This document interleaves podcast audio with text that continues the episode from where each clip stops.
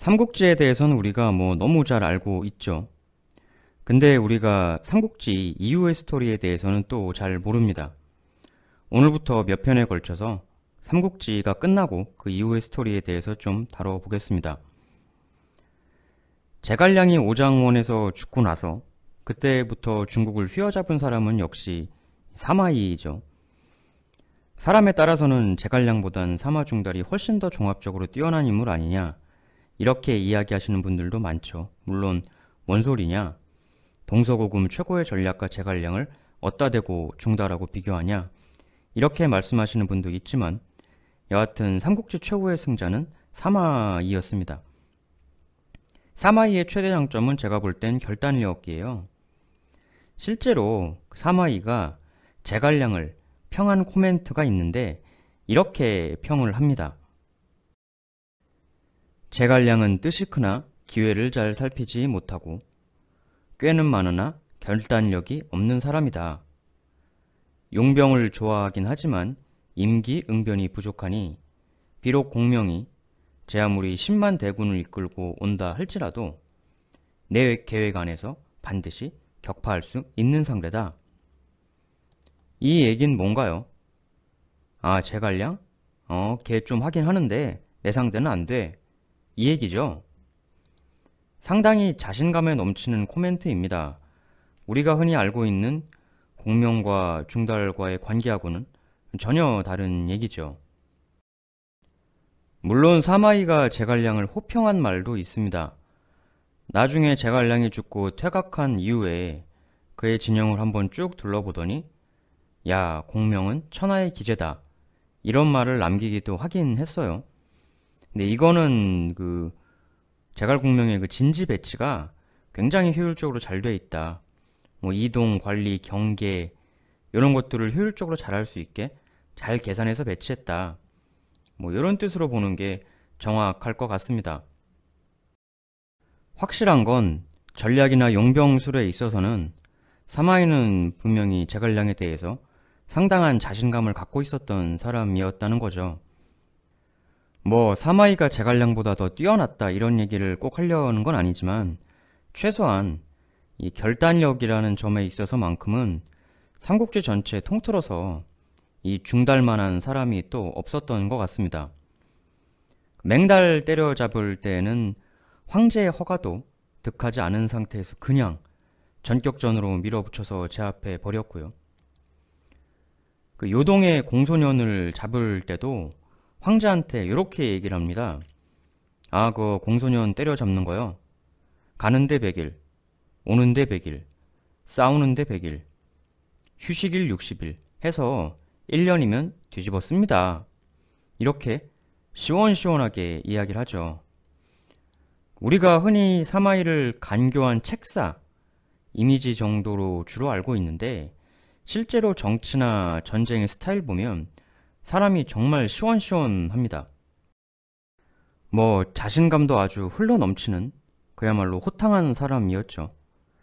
실제로 능력에 대한 평가도 당대에선 거의 최고급 평가를 받습니다. 요동의 공소년이 사마이가 자기를 치러 온다는 얘기를 들으니까 오나라 손권한테 연락을 때립니다. 그래서 아 손권 형 나 어떻게 중달이란 놈이 온다는데 어떡하지? 이렇게 연락을 해요. 그래서 이때 손권이 공손연에게 이런 편지를 보냅니다. 중달은 용병술과 전략의 변화가 신과 같이 능수능란하여 그를 막을 자가 없는 사람이네. 공손 동생이 심히 염려드네 그려. 이렇게 편지를 보냅니다. 손권도 당대의 걸물이죠. 조조가 아들이라면 손권 같은 아들이 최고다 이렇게 얘기했을 정도로 뛰어난 인물이었습니다.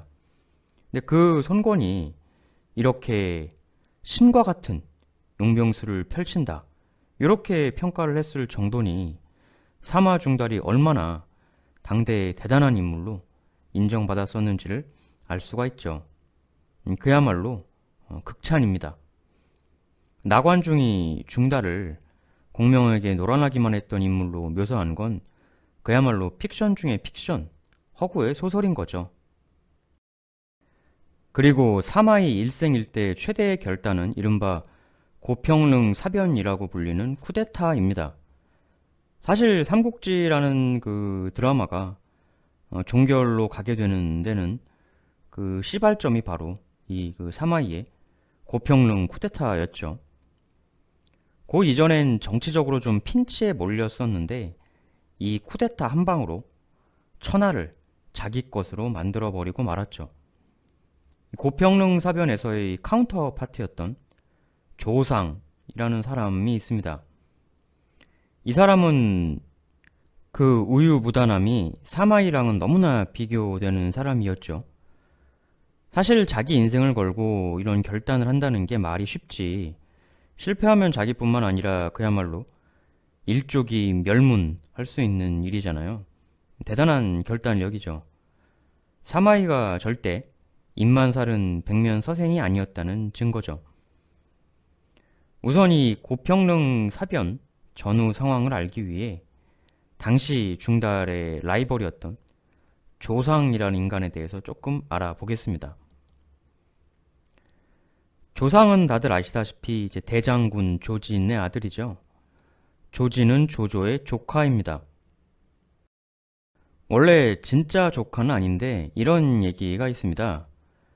그 이 조진의 아버지가 이제 젊은 시절 조조가 어, 적들한테 쫓겨가지고 도망 왔을 때 이 조진의 아버지가 일단 숨겨줍니다. 그리고 조조의 그 추격자들이 딱 집에 와가지고 야 조조 어딨어? 이렇게 하니까 그 조진의 아버지가 내가 조조요 이래가지고 조조 대신에 죽어줬다 이런 얘기가 있습니다. 그렇게 목숨을 부지한 조조가 그 대신에 죽어준 그 분의 아들인 조진을 자기 집안 사람으로 받아들여가지고 이제 아들들하고 같이 키웠다는 거죠. 그래서 이 조진이 원래 성도 조씨가 아닌데 진씨였다라고도 합니다. 근데 이제 조씨 성을 하사받고 조조 집안으로 들어가게 된 거죠. 뭐, 요 스토리에 대해서는 여러 가지 이설들도 있는데요. 여하튼, 이 조진이 조조하고 엄청나게 각별한 사이였던 건 분명합니다. 이 그 조상의 아빠 조진은 어렸을 때부터 호랑이를 활로 쏴 잡는 등 용맹이 대단해가지고 이 썰에 따르면 그야말로 그 용기가 그 아버지의 그 아들이죠. 조조가 더욱 눈여겨보게 되고 나중에는 최정의 명인 호표기의 지위를 맡기기도 했다고 합니다. 음, 그야말로 맹장이죠. 어렸을 때부터 조조 아들들하고 같이 커왔기 때문에 특히 그 맏아들 조비의 신임이 굉장히 두터웠다고 합니다. 그래서 나중에 이제 조비가 황제가 되고 죽을 때 자기의 뒷일을 맡기는 세 명의 대신 이걸 보통 고명 대신이라고 하죠. 마지막 유언을 받드는 대신 이 고명 대신 3명 안에 들어갑니다. 당시 조비의 고명 대신 3명은 바로 조진, 진군, 그리고 사마이 세 사람이었죠. 이 조진은 상당히 덕장이기도 했다고 합니다. 그 자기 사비를 풀어가지고 부하들에게 상을 주기도 하고요. 그래서 덕망이 상당히 있었고 나중에 죽을 때는 황제인 조예가 직접 찾아와서 문병을 할 정도로 위나라의 어, 로열 패밀리 중에 최고 로열 패밀리였습니다. 이 조진의 아들이 바로 조상이었던 거죠. 나중에 황제 조예가 죽을 때 역시 조비 죽을 때 자기 아버지가 그랬던 것처럼 고명 대신으로 자리를 하게 됩니다. 처음에는 자기보다 나이가 많은 그 중달 밑에서 큰 소리를 내진 않았는데 차츰 권력 욕을 드러내면서 중달을 밀어내고 혼자 힘을 독차지하려고 하죠. 처음에는 본인도 나이도 자기가 중달보다 훨씬 어리고 하니까 매사 중달하고 의논하면서 일로 처리하고 그랬는데 자기 파벌이 생기고 나면서부터는 반중달로 어, 방향을 바꾸죠. 당시에 이제 실적은 별로 없는데 그래도 출세는 하고 싶어서 안 달랬던 여러 사람들이 있을 거잖아요. 우리도 직장 생활 하다 보면 능력은 없는데 어떻게든 출세하려고 발버둥 치는 사람들이 있죠. 여러한 류의 그 일련의 사람들이 조상한테 달라붙게 됩니다. 그리고 이 조상 라인을 잡아서 본인들이 권력을 잡으려고 하죠. 그러니까 조상은 어떻게 보면은 그이 주변 사람들에게 좀 이용당한 측면도 있지 않느냐 이런 얘기도 있습니다. 처음부터 중달을 싫어했던 건 아니었던 걸로 보이거든요.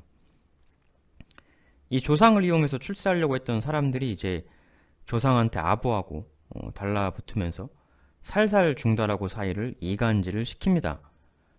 그 대표적인 사람이 바로 하한이죠. 그 하한이란 양반도 로열 패밀리입니다. 삼국지 제일 극초반부 십상시 얘기 나올 때 언급되는 그 대장군 하진 있잖아요. 잠깐 나왔다가 초반부에 죽어버린 이 하한이 바로 그 핏줄이거든요. 그러니까 원래 대장군 집안이니까 최고 귀족 가문이었던 거죠. 근데 이제 혼란 시기에 동탁한테 집안이 아주 몰살을 당합니다. 그래서 원래는 로얄 패밀리인데 몰락해버린 가문의 아들. 이러다 보니까 이제 나름 그 울분이 좀 쌓였겠죠. 그래서 이 양반이 이제 자기랑 같은 금수저지만 딱히 실적은 내세울 게 없었던 조상 라인으로 들러붙어서 조상을 통해 어, 영광을 되찾으려고 이제 했다는 거죠. 이렇게 보는 게 이제 삼국지 정사의 관점인데 사실 삼국지 정사는 그 사마이가 만든 진나라 시대에 써진 책 아닙니까? 뭐 정확하게는 사마씨 가문이 만든 진나라. 당연히 중달을 물매기려고 했던 조상하고 하한을 좋게 기술할 리가 없겠죠. 그래서 또 다른 관점으로는 그 조상이나 하한 이 사람들이 꽤 괜찮은 인물이었다 이런 평도 있습니다. 후대 사마 씨가 세운 진나라에서 왜곡을 해서 그런 거지 오히려 조상이나 하한은 개혁자였다. 개혁할래다가 구세력의 거두인 사마 중달에게 역쿠데타를 당해서 제거된 거다. 아무래도 이 당시 세도가들은 기본적으로 호족들이거든요. 이 호족들을 제거하고 뭔가 개혁을 하려고 하다가 저지당한 거다. 요런 관점도 있습니다. 뭐 그래도 확실한 거는 조상은 패배자였고 사마이가 승리자였다는 거죠. 여하튼 조상과 하한은 이제 사마중달을 배제하기 위해서 인사에서도 물맥이고 어, 병권도 완전히 뺏게 되는데 그래서 이제 조상이 자기 동생들을 군내 주요 요직에 배치합니다. 그리고 한동안 잘 나가죠. 그럼에도 조상 일파는 어, 라이벌인 사마이를 경계를 계속하죠. 뭐 당연히 뭐 선권 같은 사람이 뭐 용병술이 신과 같다 이 정도로 극찬했을 정도로 뭐 당대 최고의 그 인물로 평가받던 사람이었는데 근데 여기서 이제 그 유명한 얘기가 나오잖아요. 사마이가 일부러 막 아픈 척하고 꾀병 부리고 하여튼 조용히 때를 기다립니다. 그러니까 이게 사실 결단력이 있다는 게 그냥 무턱대고 성급하게 질러버리고 야 고해 이러는 게 아니고 참아야 될 때는 참고 기다리는 것 역시도 어, 결단력이 한 종류인 것 같아요. 조용히 때를 기다립니다.